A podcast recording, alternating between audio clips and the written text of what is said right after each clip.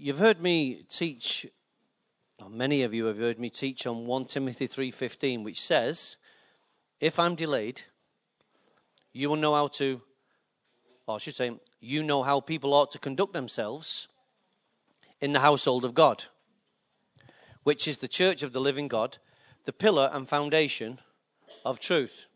Do you realize this is, was the first time that the church was defined? Jesus spoke about to Peter about the church. He told him he would build a church, but he didn't define it. And it's been defined in this sentence here as the pillar, the church of the living God, the pillar, and the foundation of truth. He defines it specifically for us what the church is. Many people think the church is many things, but here he, he, he defines it's the church of the living God. There's many churches, but he defines it as that the church of the living God, the pillar and foundation of truth. And it was good to see when I was away in Australia, it was good to see how the church began to, re- uh, to rise up and pray for baby Danielle. It was very encouraging to see how the saints would rise in a moment of crisis. It's so important that a church knows how to conduct itself when leadership is not in the room. And the way the saints rise is an indication of whether the teaching and the leading has been accurate. Yeah? So sometimes God allows a man to be taken out of a room, out of a scenario, to see how you will rise. Yeah? I'm not, don't think for one minute I'm saying God created the sickness. God's used the sickness. To, you know, there's many, Bible says in all things, God works for the good. Right. So in all things, we're not talking about the creator of sickness at this point in time. We're talking about God, how God uses all things. So if a leader's not in the room, when I say in the room, out the country, can't be got hold of by phone, can't be got hold of by the conventional means, and a crisis happens, what's been put inside you would, will suddenly begin to manifest or not manifest. True? And it's always a good indication to see what needs to be done and what has been done. True? So, the issue of behavior in the household of God is always the centrality of church life. Do you know how to behave yourself when you're not in a church? Do you, be, do you know how to behave yourself in your own finances? Do you, be, do you know how to behave yourself morally? That is the church. Because what we do here on the Sundays, we sit down. You can behave yourself. All you've got to do is just sit down. It's how you live your life. Will determine whether the living God, the pillar and foundation of truth, is actually inside of you. That will determine whether this God, His church, His truth is actually inside of you. It's not what you do on a Sunday, it's how you live the rest of the week. So, behavior is becoming the number one issue in church life, and it always has been. But more and more, God is putting it back on our radar. Behavior is the key thing. When I was in Switzerland, uh, I said to you uh, that God began to speak to me about raising 50 intercessors. People who would pray, people who would know how to arise, advance, accelerate, execute the plans and purposes of God. People who know how to lock shields. We can't always have a crisis in order to lock shields. Then we become a people who respond to what's going on rather than the, the initiators. We are not a reactive people. We respond to the word of God, what's inside our hearts. So therefore, we're already we're ready for what happens. Because how many of you know sickness is a real issue? And if Jesus Christ is going to walk into the room, as that song told us, and sickness is going to vanish, and every hopeless situation is going to be turned around, there's a fight. There's always a fight on.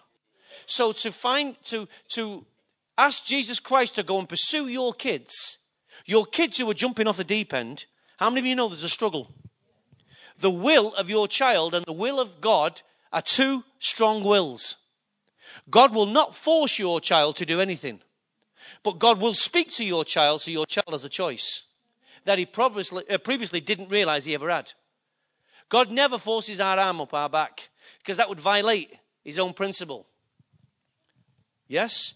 But God has a unique way of speaking to us that causes us to surrender.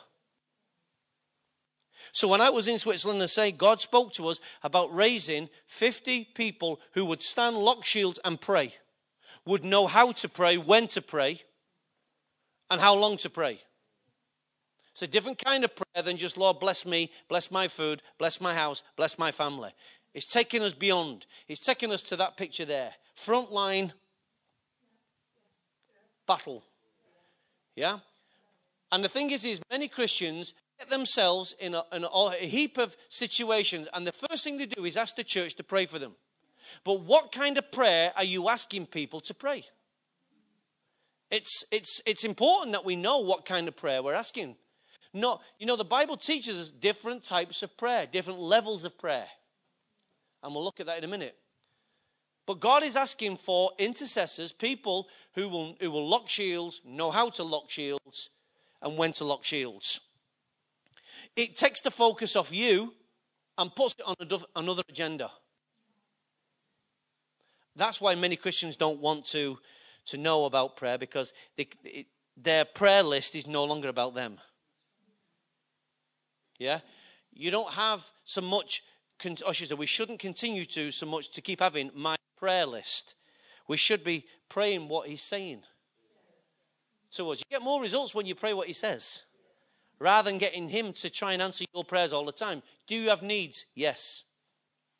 But you, you, not every day you can be praying about you. That's called self centeredness. And in Leviticus 25, you don't need to go there the, the, uh, sorry, the number there is 50. 50 is a sign of Jubilee. God has given us, God is asking 50 intercessors so that we can bring a sense of Jubilee on the earth. Jubilee in the spirit. Cancel debt. Satan's attack upon our lives cancelled. There's 50. 50 is numerically strong in the Bible. But I don't want to get caught up on that. That's free, you can have that. And when I was in Switzerland, we wrote, uh, we sent a letter out to the church, and we are asking for the 50 intercessors. And many have, have responded, but not everybody's responded, and that's everybody's choice and, and right to do that. Again, because we're not forcing anyone, we're just asking. So, this message today is for those who responded. For those who didn't respond, you know why you didn't respond. Well, I forgot, so therefore it wasn't important to you. By the way, let me just re-emphasize something. When Danielle, baby Danielle, was, was intensive care and literally hours from life or death, internet was what mustered the army up. Letters would have been too late.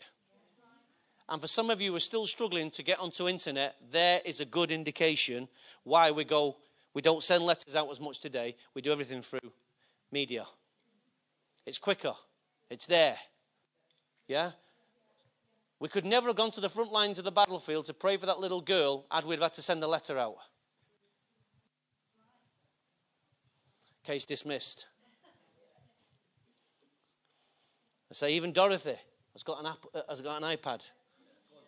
Good old Dot. Generation crossed over. When I was telling, I was telling them about you in Australia. What, 80, how old are you? 85? 84. 84. What, she's using an iPad? Wow. I said, I know, I'm a good teacher.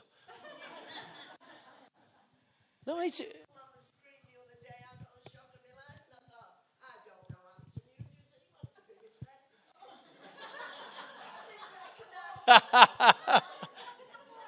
you don't want to be my friend.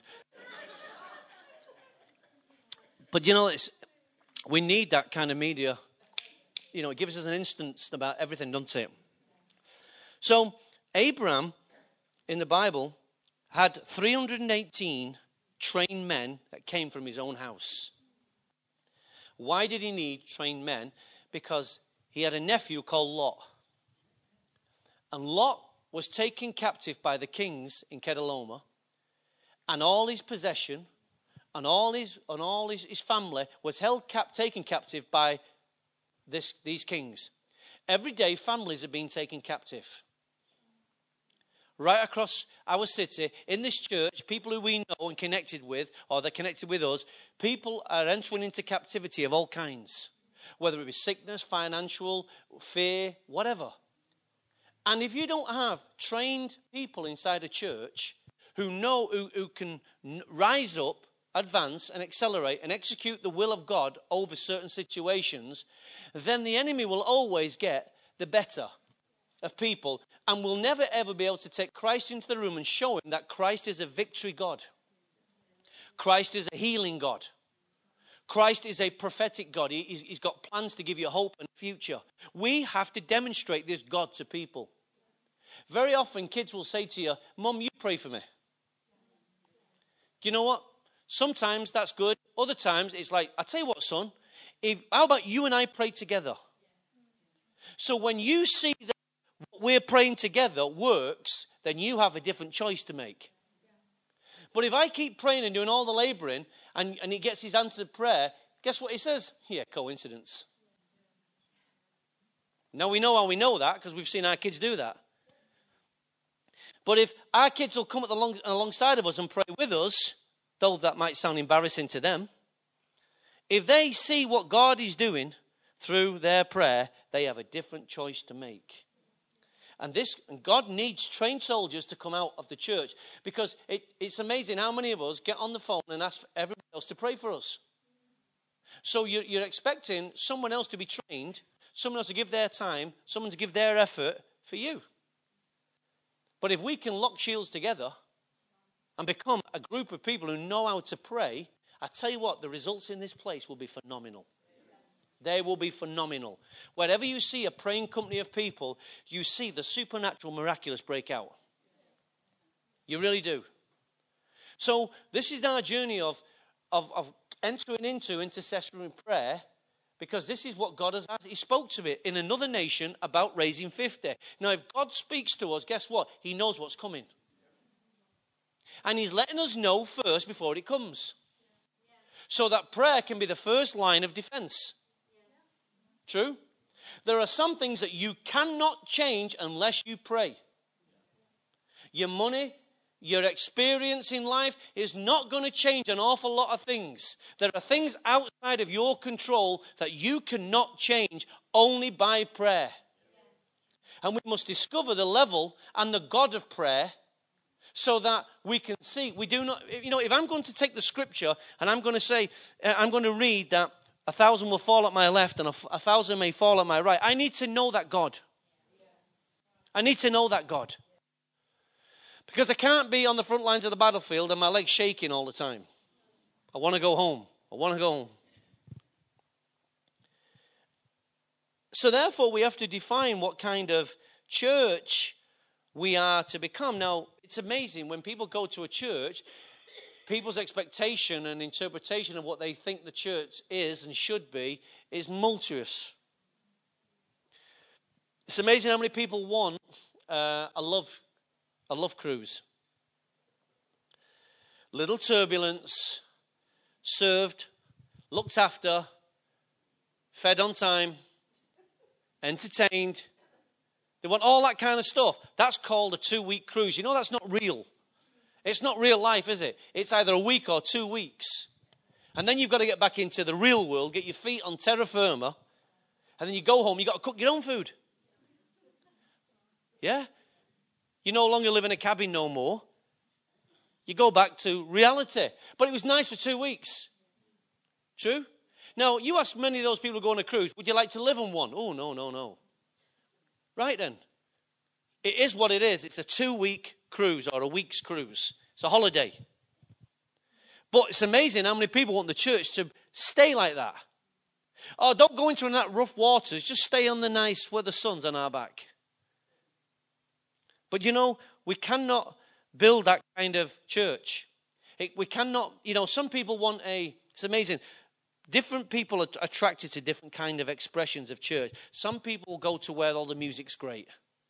And very often or not, that's where you see a lot of young people. They're, they're like, they're like moths to the, to the light, aren't they? they get attracted to music. Other people get attracted to deliverance. You know, every, every week it's deliverance. The same demons coming out of someone. And you think, flipping it, how many demons have you got? The other people that are attracted to counseling. They are a permanent mess and they're never right. I need more counseling. I need more. No, you just want shooting. You can't keep on needing the same thing. Has to come a point when something works, or you need you need might need to go and look at something else. You can't keep feeding the same animal the same thing. Other people want all kinds of things. Now, all those churches I've just mentioned, listen to me before you start throwing the chairs at me. All those people who want those kind of churches are wrong. There is no such thing, I know I'm rattling you now, so I'm saying it. There is no such thing as a counseling church. There is no such thing as a deliverance church or a worshiping church. What? You heard. Why? Because the church should be all those things. Put your chair down, sit back on it again. to be one of those things is to be unbalanced, is to have a wrong emphasis. And all those things in themselves are good, but one of those things on their own is not healthy. True? So, in the church, we believe the word counsels people. We believe the word will deliver people. We believe we can touch heaven through a worship encounter. But it's amazing how many worshippers still need delivering. How many worshippers still need counseling? How many worshippers still need da da da da da? So one of those things on their own is never the answer. But we polarize around these things. And that's why the church is never powerful. Because we look for one thing. The Bible says nothing is ever about one thing. Life works on principles, not principle. Many principles. And where you have imbalance, you have inaccurate representation. So if we're going to pray, we must be balanced. Or all our prayers will just go into one box. Think about it. We have to pray with wisdom. Wisdom means knowledge and understanding, and insight and revelation. Wisdom is knowledge, understanding, revelation, and insight. The Bible says we're not like those who just beat our air, beat the air when we pray. We know how to pray intelligently. We know how to pray with wisdom. We know how to pray with insight. We know how to pray. Jesus was taught by his own Father what to pray and how to pray. Read your Bible in John. He knew what to pray and how to pray. We too must know the same thing. We must know what to pray and how to pray. Because if we don't know how to pray or what to pray, we become like men who just beat the air and scream out a whole lot of stuff and then wonder why God does not answer our prayer. Because you're asking God to answer things that He could never answer in the first place. Why? Because His own word doesn't say it. God can only do what God does. What God has spoken, God can do. But what you want God to do, if He's not spoken it, He won't do it. Why? To do that would violate His own will. And you, you need to know God before you ask Him things. Once you get to know God, you know His heart. You know what you can ask. And then Jesus says, Ask anything. Up to this point, you've never asked. But now ask anything, and it will be the Father's pleasure to give you. Why? Because now you ask right. People say that anything, think it means anything. No, it doesn't. Well, it says anything. Read the context. Read the context. We just read the word anything. Means I can ask anything. If you want to take that to the extreme, you could say, I want another wife. Well, you've got one. Yeah, but what another one? He said anything. Yeah? You don't want two wives. Once enough. Believe me.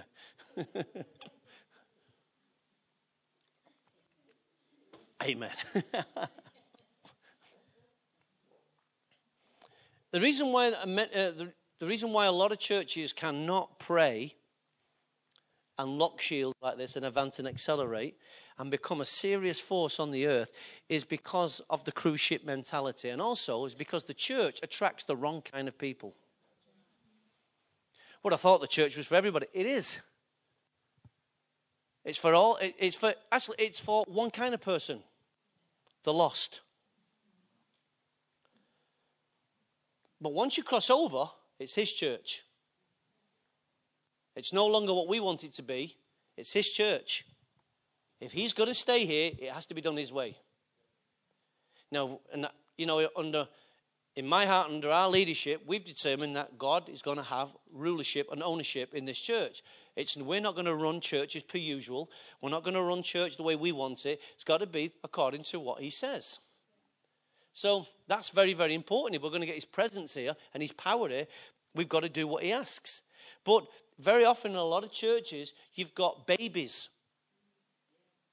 People who have been in church a long time, but they haven't got a lot of Christ in them the, the spiritual babies, they're ignorant, they're immature. They throw the toys out the pram, spit the dodie every time you tell them to grow up. And it's amazing how many people will refuse to be discipled. You cannot have a warship church, a battleship mentality without disciples. Now, can you imagine with that kind of crew? Now, Chris has been, been in, the, was it the Merchant Navy you were in? Royal Marines, was it? Rollins Marine, sorry. Forgive me. Nearly downgraded him then. Oof, nearly got a fight on me hand then. Shh. Chris was in the SAS. Can you imagine if the weak, the immature, the baby spat the dummy every time they were giving orders? Would they make it? No, they wouldn't. But we expect in a church to go to the front lines of the battlefields with weak, immature people undiscipled people. You cannot do it. You would not even make the grade. So, why should we think the church is any different?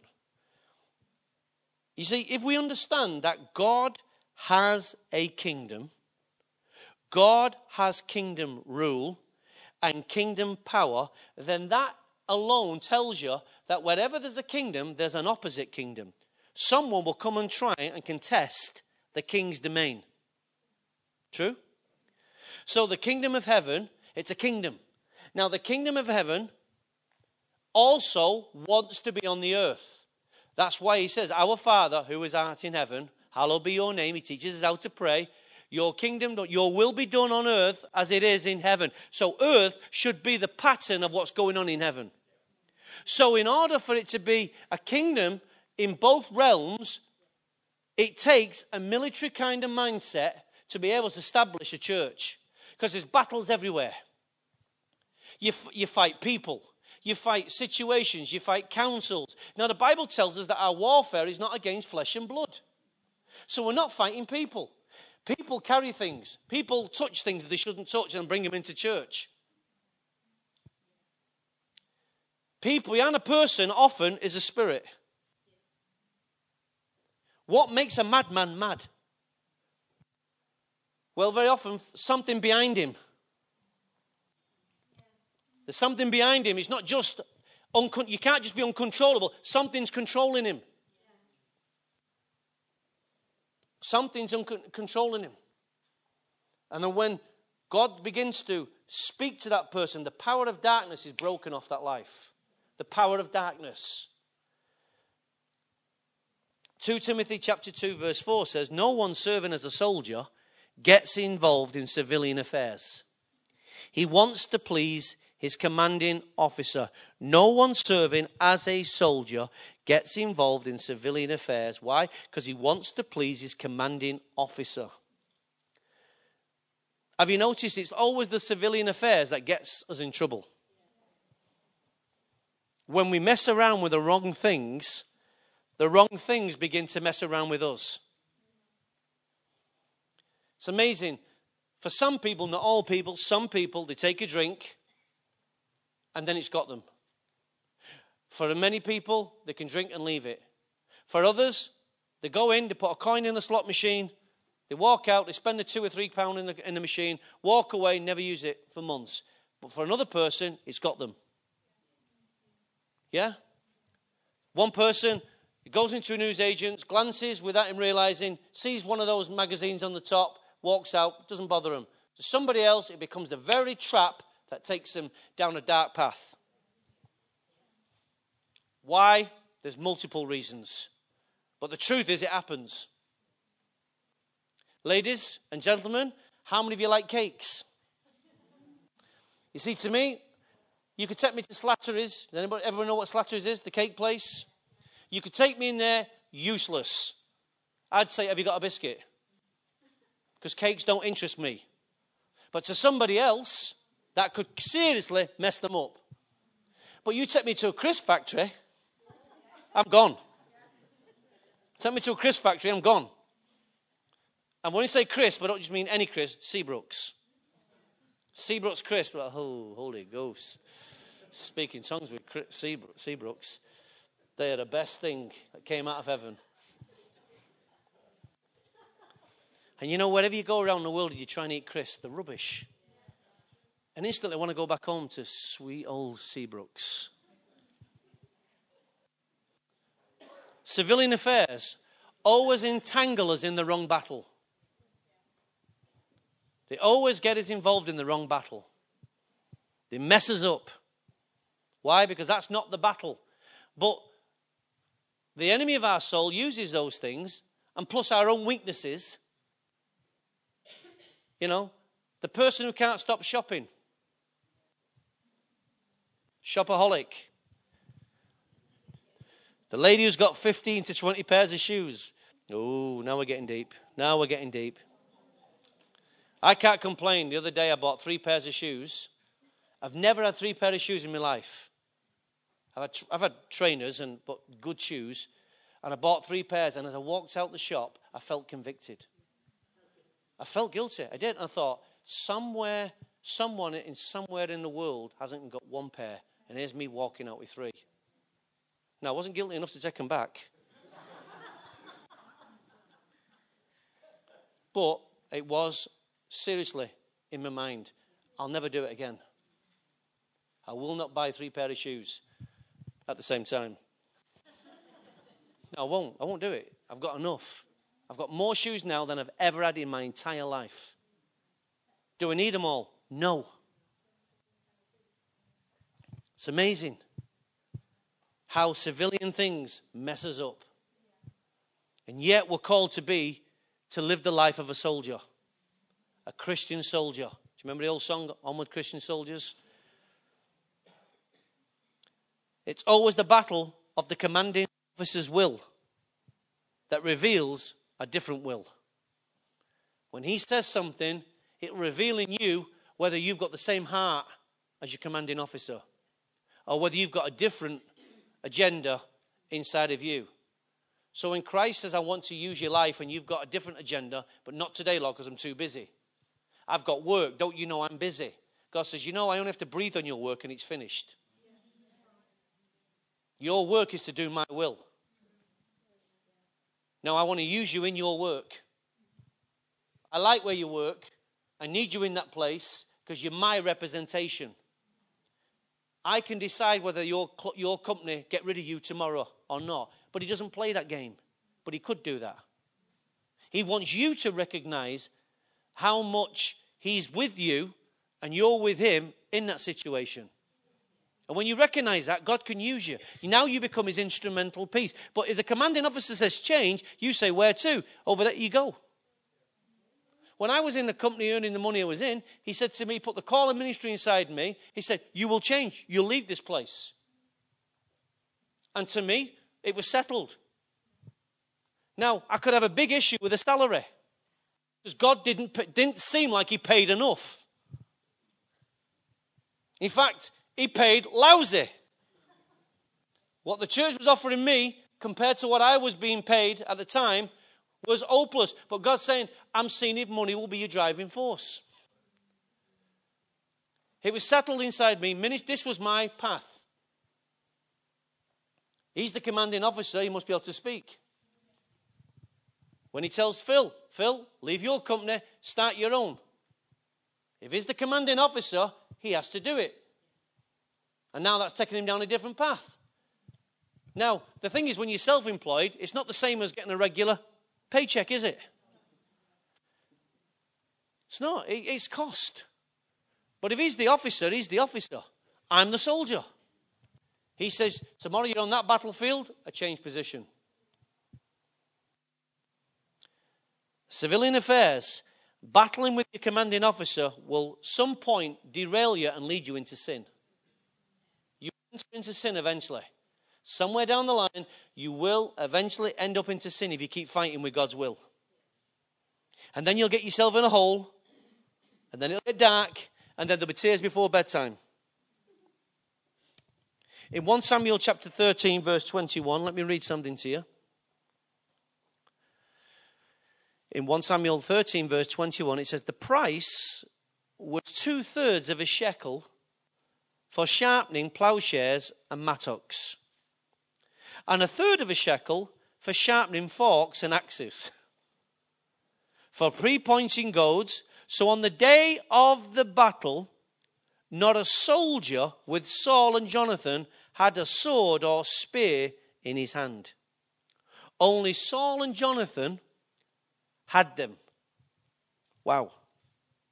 Can you imagine going to the front lines of the battlefield with your army? We're about now to take our 318 trained men or our 50 intercessors we're about to take him to the front lines of the battlefield. I turn around, and it's only me, Paul, and Phil with a sword and a shield. Not a good thing. Can you imagine that? That's exactly what happened here.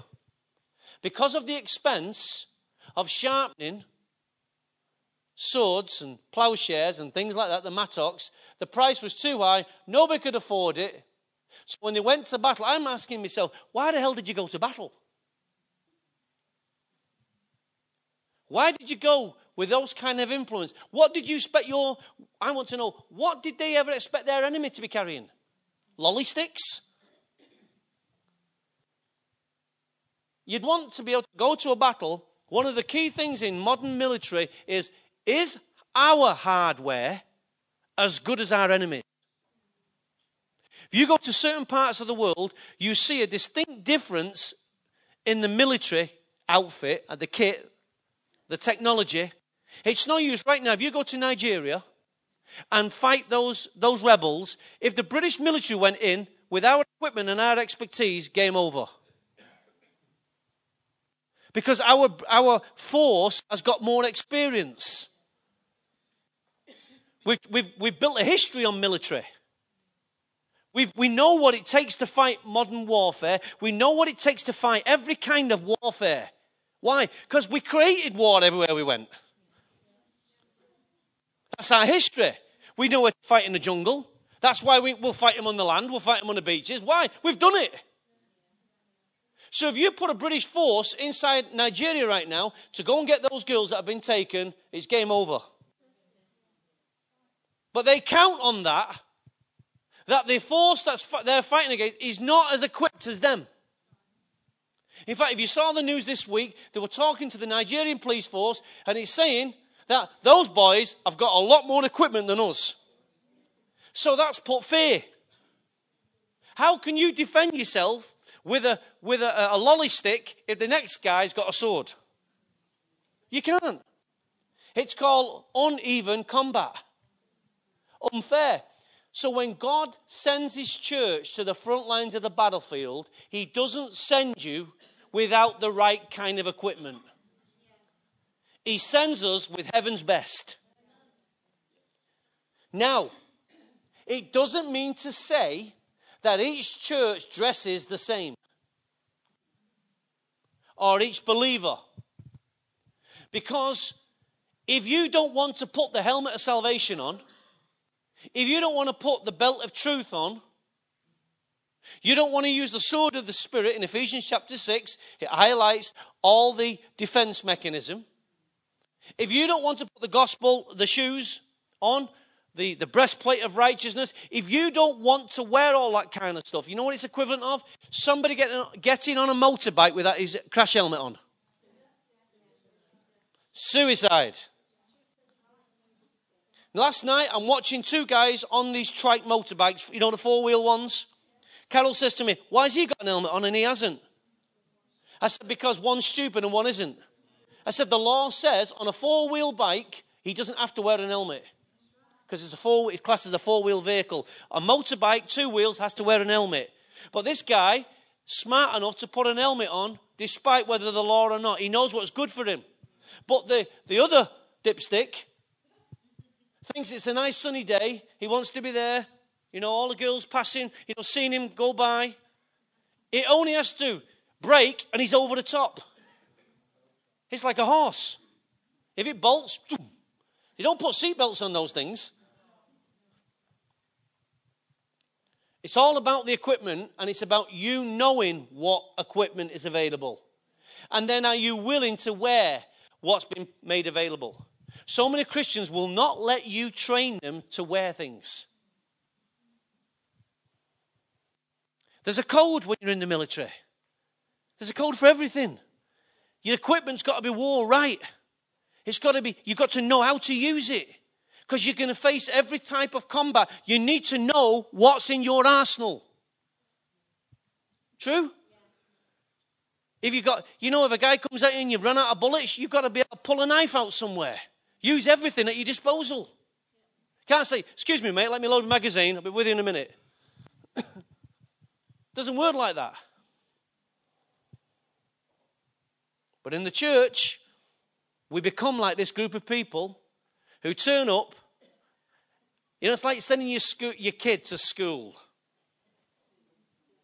without its jumper or its PE kit, you know, or he hasn't got his pens and his ruler.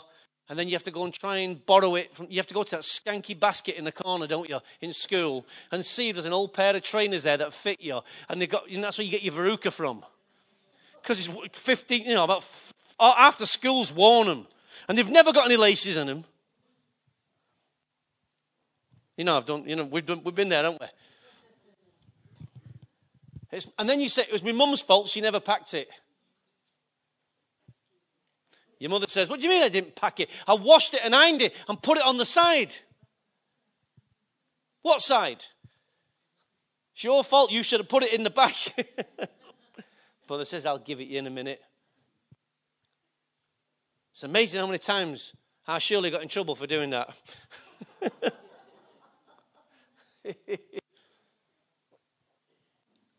I didn't need a kit, it was never there.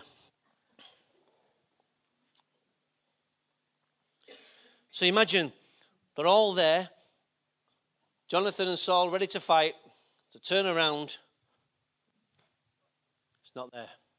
We can't let you go to the front lines of the battlefield without preparing you. And that's where we're at as a church right now, is in the preparation stage of raising the 50 so that we can go to the front lines of the battlefield and every believer will be trained and, and empowered so they can stand the ground. Whatever terrain you find yourself, whatever family background you come from, whatever's going on in your life, will train you well enough so you know how to pray accurately to get results. Because the enemy is trying to come in all the time, he's trying to come in from different ways. If it's, if it's, can you imagine the despair? Listen to me. Can you imagine the despair of Z and Tembe losing a child? It's not worth thinking about. When I'm in Adelaide, the first thing I, st- I prayed was this Lord, save me from despair. Do not let this go down when I'm not in the nation. Lord, save this from turning into disaster.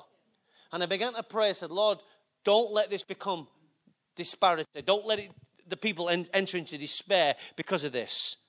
And that was my prayer. So then we took it into the conference we were at, and then all everyone started to pray about it. The kids then took it into their department, and they began to pray. And when Zane Temby's back, I'll share with them what the kids were seeing in the spirit. The kids knew how to pray in the spirit. Why? Because that was the first line was the kids. They felt compassionate, one of their own. And then, see, the people in the comments don't even know, but because of my connection, they'll pray. So Carol and I have the emo- uh, we're the ones in that room with the emotional attachment because it's the part of our church. So, but you rose up. You rose up. Maybe not everybody did, but enough did. And it was enough to know that there's some DNA in here to take us to the next level. Intercessional prayer is powerful. It can get dirty, but it's powerful. So you can't go to the front lines of the battlefield without the people of God being fully equipped. So God, if you say, why do we need, why do we need intercessory prayer? What's the difference between intercessory prayer and prayer? Your prayer is your prayer, what you feel, what's affecting your personal life. But intercessory prayer is about what's in God's heart. God needs a tactical God needs a tactical, prophetic, intercessional people. Intercessory people. God needs a prophetic, tactical, intercessory people. People who see the future. People who know how to pray towards the future. Rather than just being affected by what's going on here and now, people who can see. So we know how to make the adjustments necessary. So we're always one step ahead of our enemy. God needs a prophetical, uh, prophetical, tactical, prophetic, intercessory church. This is the difference between an ordinary church and an unusual church. An unusual church does see the future. Irrespective of what Que Sera, Sera, the song said, uh, said, the future's not ours to see, it is. And the Bible is littered with people, with God showing the church the future. It's littered with it. In fact, in Acts 12, go to Acts chapter 12. Let me show you how a praying church works and affects. And then this will close. How God's tactical, prophetic, intercessory base affects the environment. In Acts chapter 12, everybody there? It was about this time that King Herod arrested some who belonged to the church. So let's get the context. Some of you now have been arrested by our government. Okay?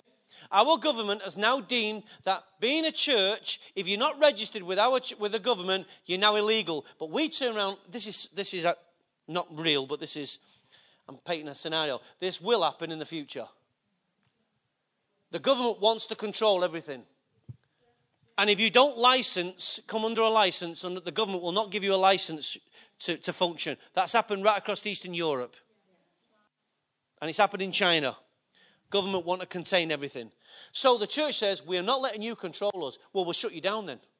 Well, first of all, in a democracy, they remove certain privileges, like tax relief, things like that, or council tax. They're the privilege. What that does, it shrinks the church down. And eventually, once they've taken away all our privileges, they turn around and say, You can't function, it's illegal to function as a church. So then we become what we call an underground church. We don't meet under the ground, we meet in, out the way of the government. That's called an underground church. Let's just say we've become an underground church, and now some of you have been arrested. Let's just say all you lot have been arrested. So you lot are all panicking. My babies have been taken. Kevin's gone.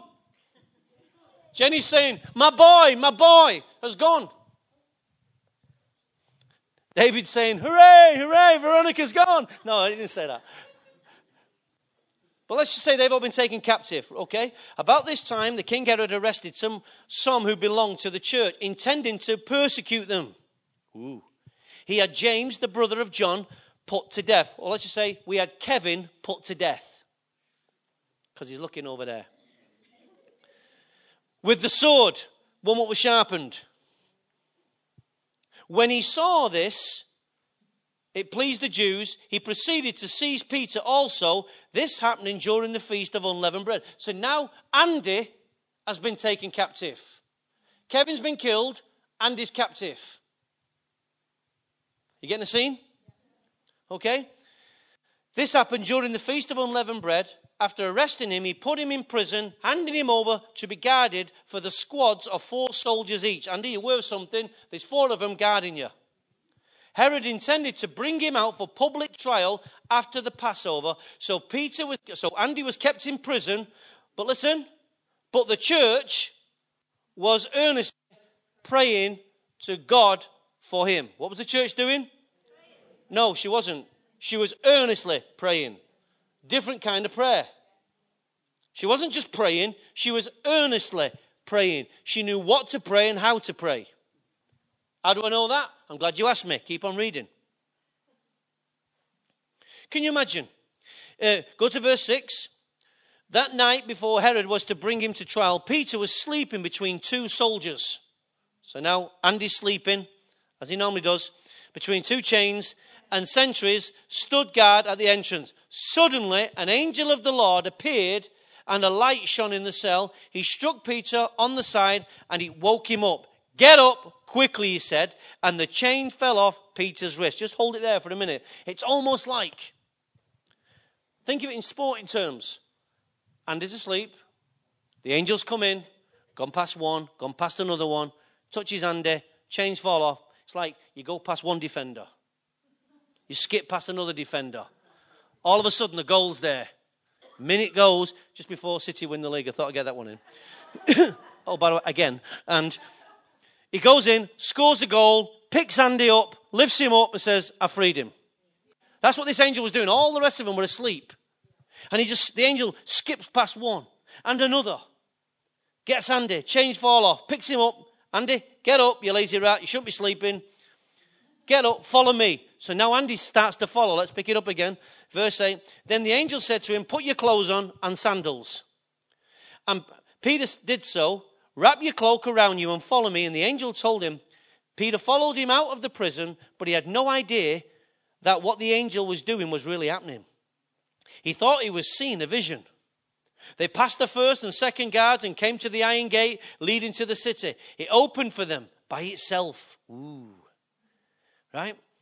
And uh, when they had walked the length of the street, suddenly the angel left him. Then Peter came to him to himself and said, Now I know that without doubt the Lord has sent his angel and rescued me from Herod's clutches and from everything the Jewish people were anticipating. When this had dawned in him, he went to the house of Mary, the mother of John, also called Mark, where many people had gathered and were praying.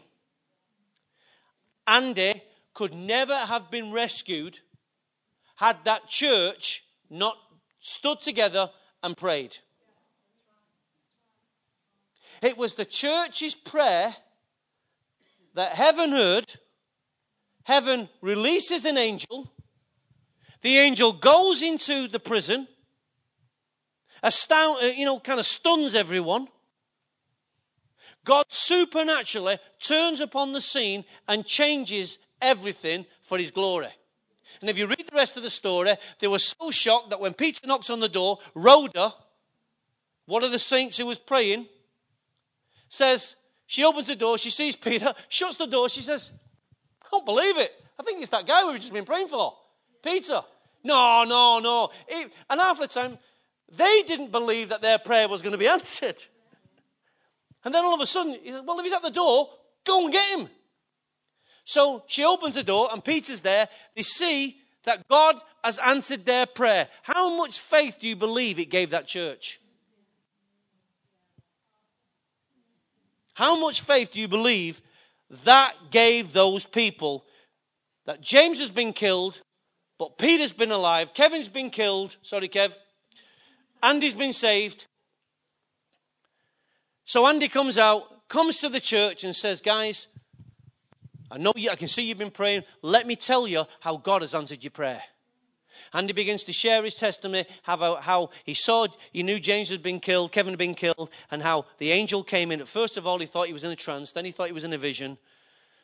Then he came to his senses and he explained how God delivered him out of Herod's clutches. Why? Because God has a plan for Andy and for the church. But it was prayer that rescued him. Had they not got together and locked shields, Peter would never have ever been released. Wow. So, church, there'll be many, many situations when you will feel contained, limited, pushed down, oppressed. If you don't become part of a 50 trained soldiers who know how to push, how are you ever going to rise out, out the dungeon of your life? How are you going to free other people? You just might be the angel that God uses. You just might be the angel to somebody else's life. Look, God, if you listen to God and let God use your life, here I am, Lord, come and consume me. Here I am, use me. God can send you into somebody else's dungeon to rescue them. That's because you don't know if you are an answer to somebody else's prayer. You might be praying, sorry, you might be the instrument that God uses to answer somebody else's prayer. Do you know how I know that? He does it with me. People, it's amazing. The, the, the, the beautiful gift of public speaking is you're able to speak into so many situations. You know, when I was in Australia, there was a guy, I, was, uh, I didn't notice at the time. How many of you believe everyone's entitled to have a different life? whatever your history is. How many of you believe that? God, this, I'm not going to mention what this, this guy was involved in. It's secret. But I didn't know this guy had been involved in this, and I begins to prophesy over him. And it, it completely just, woof, you know, affected him crazy. And somebody came up to me afterwards and said, You'll never know what you've just prophesied. I said, I don't need to know. I'm just an instrument and they began to tell me what had happened with this man and how his life would be devastated by what he'd done. I devastated a lot of things, but he was devastated. But then all of a sudden, a cool breeze comes in the wilderness. A glass of cold water to refresh a parched man. I was the answer to his prayer. I've never met the man, never prayed for the man, never seen the man, never heard the man, don't know him. Still don't know him in that sense, though I rec- facially recognize him now. I was just God's angel in Adelaide delivering a message get up, come out of prison, follow me. That's all I was. It doesn't take a pastor to do that, it takes any saint to do that. Any believer can do that. Any believer. But if we're not tuned in and we don't become God's prophetic, tactical, intercessory base on the ground, how can God ever deploy you on assignment? So, how do you get to know that? Just by talking with God, reading His Word, talking with others, you'll begin to learn. But that's only one level. level. The next level is you must let us disciple you. You must allow us to disciple you. We do it every Thursday, once a month. And then we break down into groups. If you don't have never been in disciple, you need discipline. I don't care how old you are as a Christian. Because you cannot stand in the midst of the battle or be God's angel on assignment without being discipled. You need to be trained. So that when you get to the front lines of the battlefield, you're not standing with an unsharpened mattock or plough. You're dressed for battle. Amen? So, here I'm finished those, we sent letters out to everybody about becoming an intercessor. You're getting another opportunity. If you haven't come and spoke to myself or Phil, you need to. If not, we'll only ever, when we do draw to one side to pray, we'll only ever call the intercessors. We will not be sending emails out to everyone again. Once we send, once we send the, the first letter out, we give you an opportunity. We explain why, blah, blah, because we're not forcing anyone, we're just asking you. But when we do come to the next level of intercessory prayer, we will only be calling intercessors who are trained in that area to that level because that's key. Because we're not going to repeat the same mistake that Jonathan and Saul made. We can't let you go to the front lines of the battlefield not prepared. Your blood cannot be on our hands. That's not good leadership. So it's not that we're stopping you from praying, it's just that you can't, it would be unfoolish, should say, it'd be foolish to let you fight that same battle. You wouldn't send a six week recruit into a special ops, would you?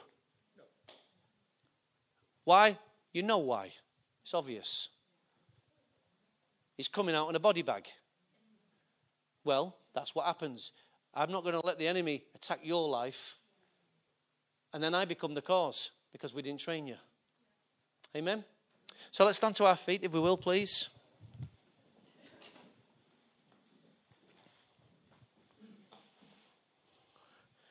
There is a Peter and a James, a Kevin or an Andy in every one's life.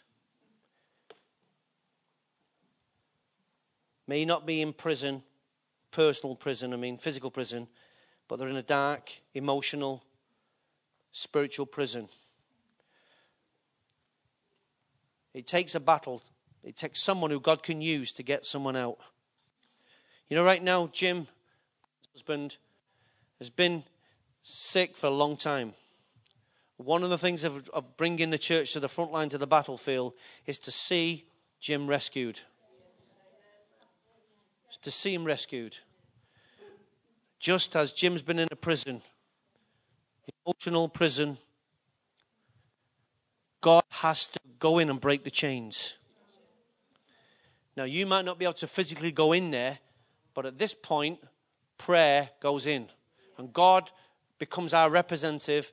He's the one on location. How many of you, how many of you know that Jesus can walk into Jim's room? Doesn't, doesn't have to physically send us, he can do it himself, but he chooses to use you. Now, if we can't get in there because of all restrictions or whatever, Jesus will use who he needs. Jesus himself will send the Holy Ghost and speak to Jim and pull him out of that. But in the meantime, we must labor for him. Speak life. Pat Loftus, pleurisy. It just keeps dogging her and dogging her and dogging her. Danielle's not fully out, out the woods yet. She's, she's improving, and they hope to be bringing her home this week. But that's not the end of the case. We must fight until the battle is complete.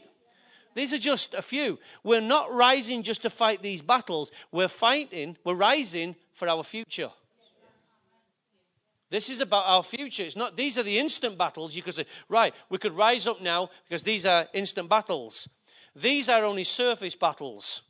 These are big battles, by the way, but they're surface. There's other, other fights, other wars to fight, other battles to, you know, to be trained for. But right now, these are good testing grounds to see what's in us.